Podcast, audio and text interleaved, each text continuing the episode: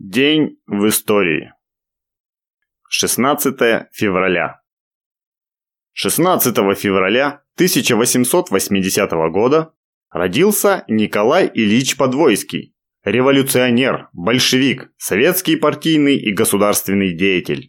Один из организаторов Октябрьского вооруженного восстания 1917 года в Петрограде. Подвойский родился в селе Кунашовка Черниговской губернии в семье сельского учителя, ставшего священником. Учился в духовном училище, потом в Черниговской духовной семинарии, но был исключен за революционную деятельность. В 1905 году участвовал в организации забастовки в Иваново-Вознесенске и создании первого в России Совета рабочих депутатов. Являлся организатором боевых рабочих дружин.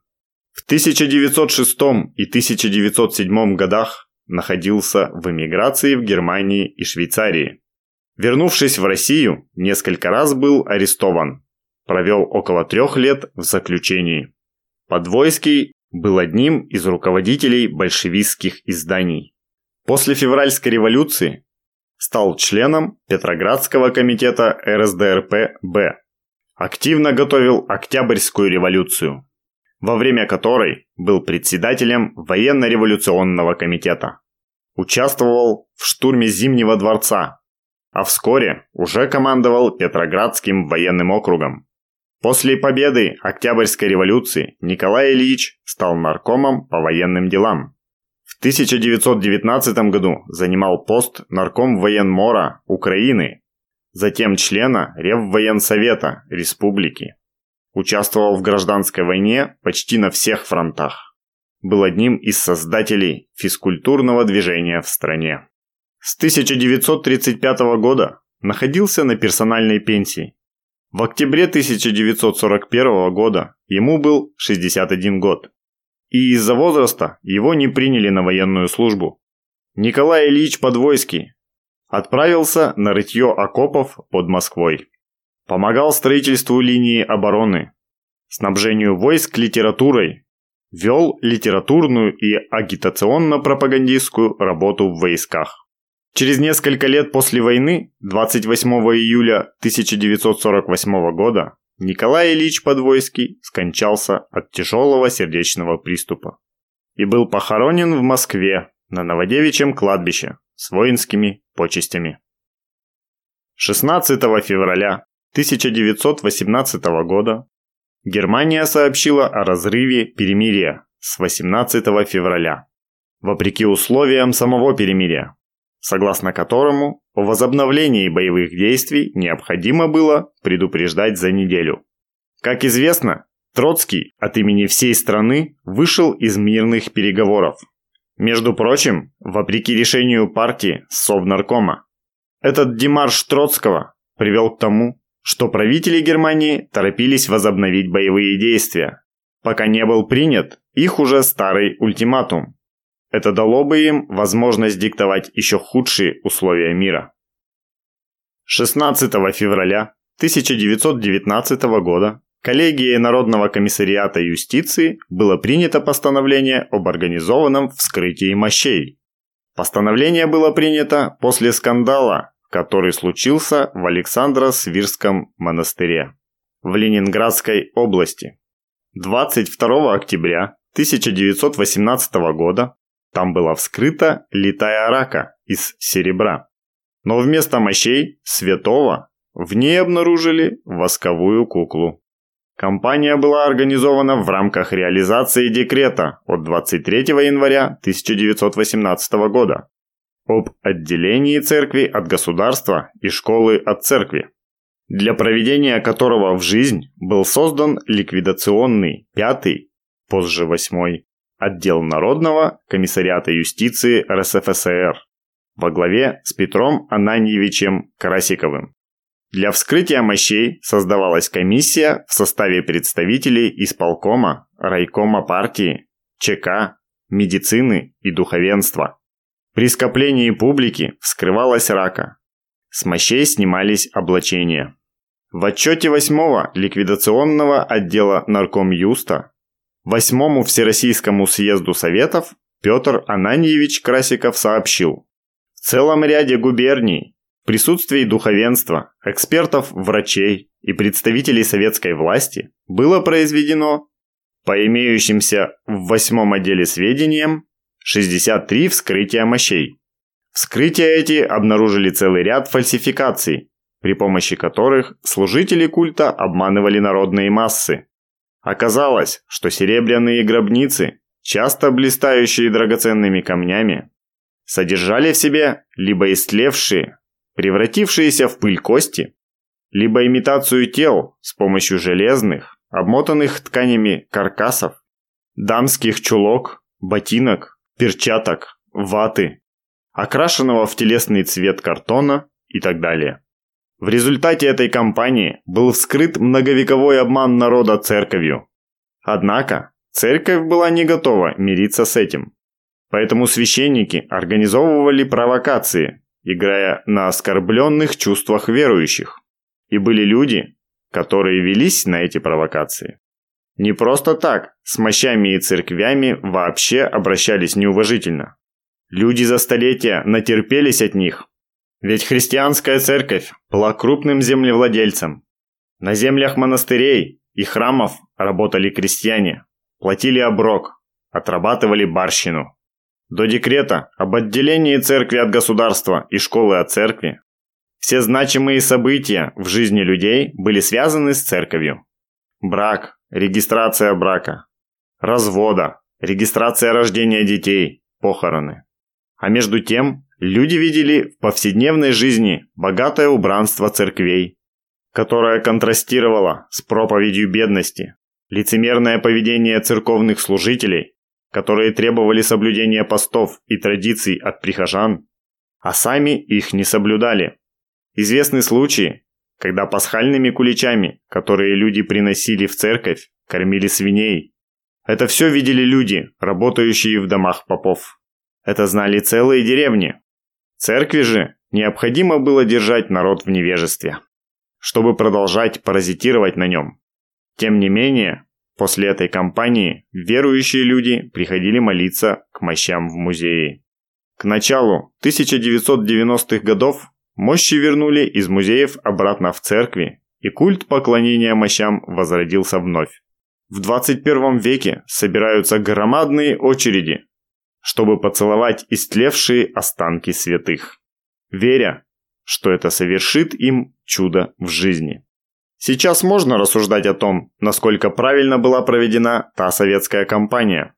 В интернете можно встретить множество публикаций, которые обвиняют большевиков в неуважительном и жестоком обращении с церковными реликвиями, а также церковными служителями и церквями вообще. Но публикации эти как правило, игнорируют то, что у всего этого были свои исторические причины. Уважения не требуют, его заслуживают. Обманом и фальшью нельзя заслужить никакое уважение, кроме фальшивого.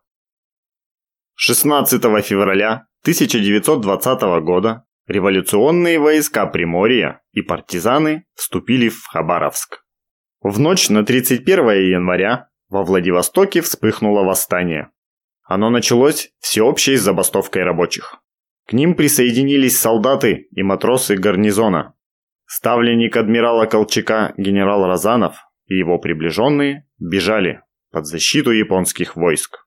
Днем в город вошли партизанские отряды. Власть была передана Приморской областной земской управе действия которой находились под контролем партийного комитета РКПБ. Восстание перекинулось на север области. И 1 февраля 1920 года власть белогвардейцев была свергнута в Имане. Контрреволюция отступила. Революционные силы занимали город за городом, район за районом. Экспедиционный отряд революционных войск под командованием Булгакова-Бельского 12 февраля 1920 года освободил станцию Вяземская. На следующий день захват из банка 36 пудов золота и расстреляв до 40 неблагонадежных казаков, атаман Калмыков с небольшим отрядом бежал из Хабаровска в Маньчжурию. А 16 февраля экспедиционный отряд революционных войск, посланный из Владивостока, вошел в этот город, накануне уже блокированный партизанами. Только центральное Забайкалье продолжало оставаться под властью атамана Семенова, опиравшегося на японские штыки. Но и там, в 1920 году, была установлена советская власть. Партизанская война, развернувшаяся по всему Дальнему Востоку и Забайкалью, с 1918 года увенчалась успехом. Практически все центры белого движения в России были уничтожены Красной армией к началу 1921 года. 16 февраля 1936 года на парламентских выборах в Испании победил Народный фронт. Это была буржуазная коалиция левых и либеральных партий, созданная по французскому образу. Соперником этой коалиции был другой фронт – Национальный фронт, коалиция правых партий. Победа Народного фронта Испании была признана однозначно, но при этом не было опубликовано официальных результатов выборов. Коалиционное правительство было слеплено из того, что было, и не имело ни подготовленной программы, ни плана. Как и Временное правительство в России 1917 года, испанские власти не смогли решить острейший земельный вопрос. Так что эти выборы не сгладили, а обострили противоречия в испанском государстве. Через пять месяцев в Испании начнется военный путч, который перерастет в гражданскую войну. 16 февраля 1942 года указом Президиума Верховного Совета СССР Зои Космодемьянской было присвоено звание Героя Советского Союза. Посмертно. Зоя Космодемьянская – это один из символов героизма советского народа в Великой Отечественной войне. О судьбе Зои Космодемьянской стало известно из статьи военкора Петра Лидова. Автор случайно услышал о казни в Петрищеве от свидетеля, пожилого крестьянина, которого потрясло мужество неизвестной девушки. Ее вешали, а она, речь говорила, ее вешали, а она все грозила им. Лидов отправился в Петрищево. Подробно расспросил жителей и на основе их расспросов написал очерк под названием «Таня», опубликованный в главной газете Советского Союза «В правде» 27 января 1942 года. А 18 февраля Лидов напишет в «Правде» статью «Кто была Таня», где назовет настоящее имя и фамилию героини. Киностудия «Союз Дедфильм» уже в 1944 году закончит работу над фильмом «Зоя». О том, кто была Зоя Космодемьянская. О том, что она была такая не одна, и о том, как и почему появились на нашей Земле такие герои. В этот же день, 16 февраля 1942 года, родился Ким Чен Ир, вождь и руководитель Корейской Народно-Демократической Республики, Корейской Народной Армии и Трудовой партии Кореи. Он сменил на посту главы государства своего отца, Ким Ир Сена, 12 июля 1994 года. Ким Чен Ир руководил партией, экономикой, культурой и обороной Северной Кореи. При нем КНДР стала ядерной державой и начала собственную космическую программу.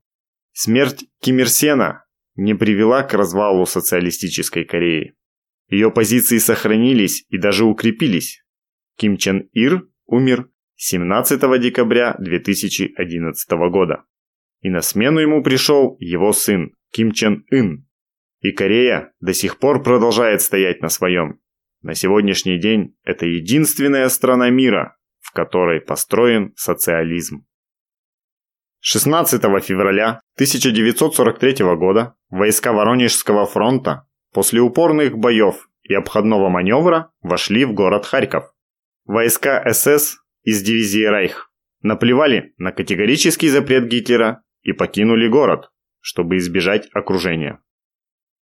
16 февраля 1959 года вождь, победивший кубинской революции Фидель Кастро, был назначен премьер-министром революционного правительства Республики Куба. К слову, прежний премьер-министр по имени Хосе Миро Кардона в итоге подал в отставку. А спустя год уже перебрался в США и участвовал в подготовке вторжения в залив свиней. За первые полгода работы Фиделя Кастро на новом посту начались масштабные политические и экономические преобразования. Жалование высших чиновников было сокращено. Низшие чиновники получили прибавку. И самое главное, что началась национализация и конфискация собственности иностранных землевладельцев. Плантаторов и инвесторов, в том числе американских.